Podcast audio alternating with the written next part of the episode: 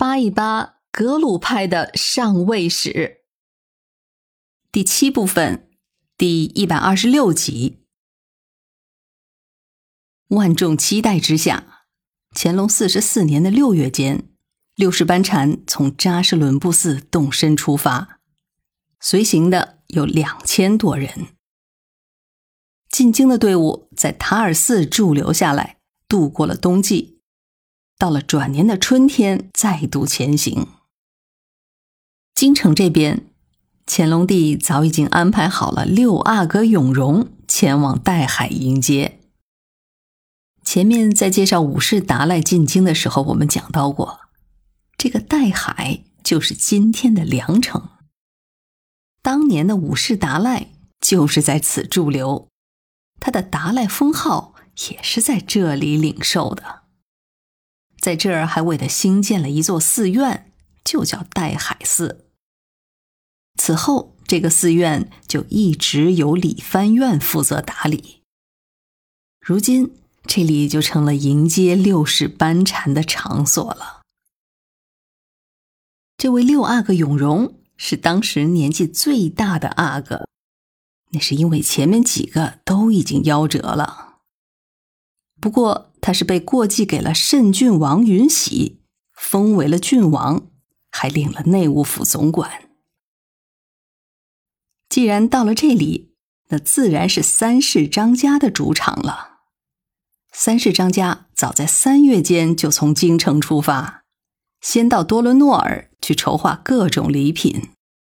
然后再前往岱海打前站，一直到了五月末，终于迎来了班禅一行到达了岱海。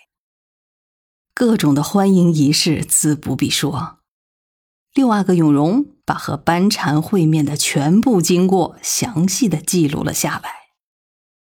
其中有几点是值得我们关注的。首先是班禅落座的时候是居中的。永荣和张家分列左右，这里有主从之别。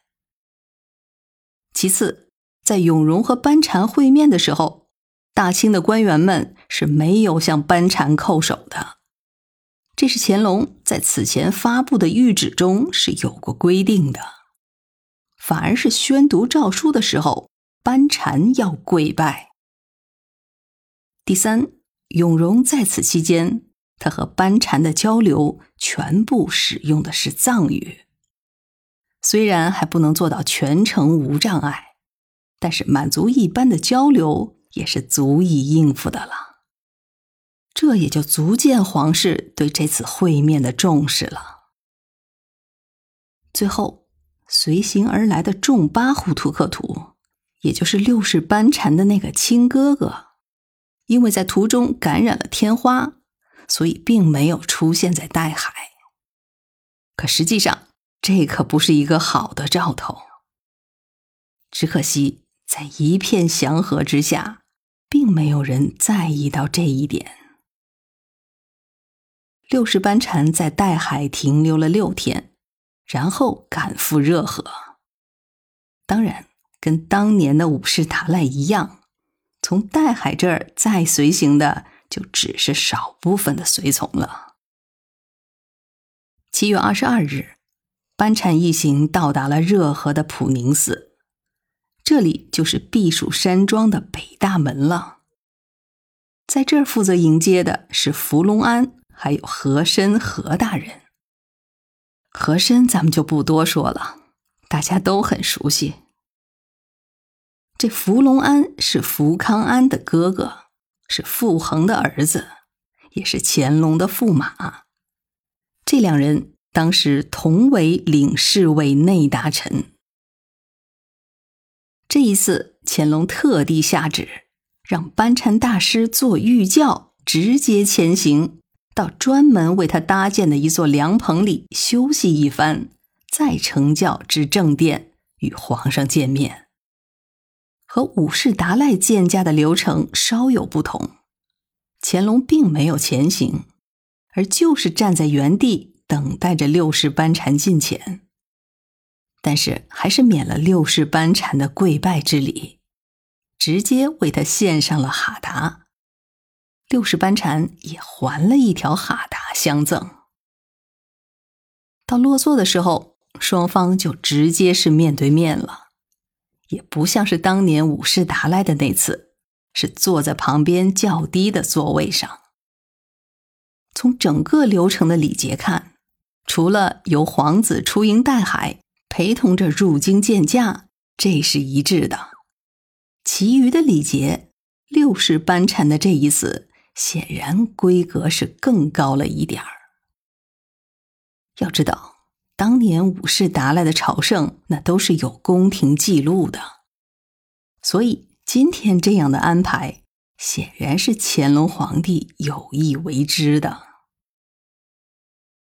第二天，乾隆皇帝又特地到六世班禅下榻的那个须弥福寿庙，再次和班禅大师相会，同时还带去了众多的礼品。包括精致的佛像和坛城。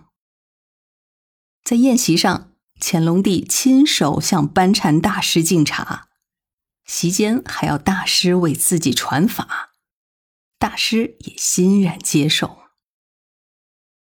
再接下来就是各种的会面和盛典，我们也不多赘述了。再算上八月十三日，更是乾隆皇上的寿诞之日。总之是热闹非常，隆重非常。在热河期间，六世班禅和乾隆皇帝还有过一次重要的谈话，探讨的就是关于册封八世达赖的问题。那一年，八世达赖已经二十三岁了，但是清廷还并没有册封，也没有允许他亲政。正是这次六世班禅的美言，才让乾隆皇帝下定了决心，这也才有了后来的正式册封和下旨亲政。说到这儿，咱们就多说一句：虽然五世班禅和五世达赖都是被皇帝册封的，但是达赖和班禅的名号在每一世都还是要经过朝廷的重新册封。不能自动延续，否则就是不权威、不正式的。在这些册封中，除了五世达赖和五世班禅的首次册封，以后的也就只有那个七世达赖，只册封了达赖喇嘛的称号，并没有明确他是第几世。这个原因前面已经说的很清楚了。